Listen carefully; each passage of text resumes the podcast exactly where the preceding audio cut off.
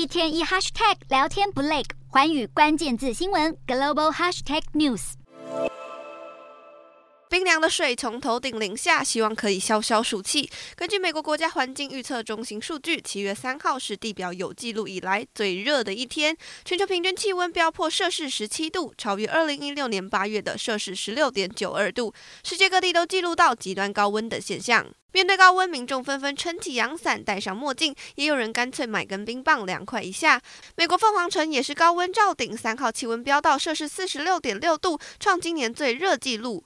知名登山步道驼峰山因此在中午、下午时段暂时关闭。即便在下午五点重新开放后，气温还是非常炎热，非本地人登山中暑更是常有的事。这个夏天，北京也被热浪袭击，六月高温日数更创下六十二年以来新高。今年六月，中国各地都经历异常高温，河北石家庄高温日数达十七日，北京也有十四天位居第二，天津、西安也不遑多让。根据预测，接下来的夏天可能还会更加炎热。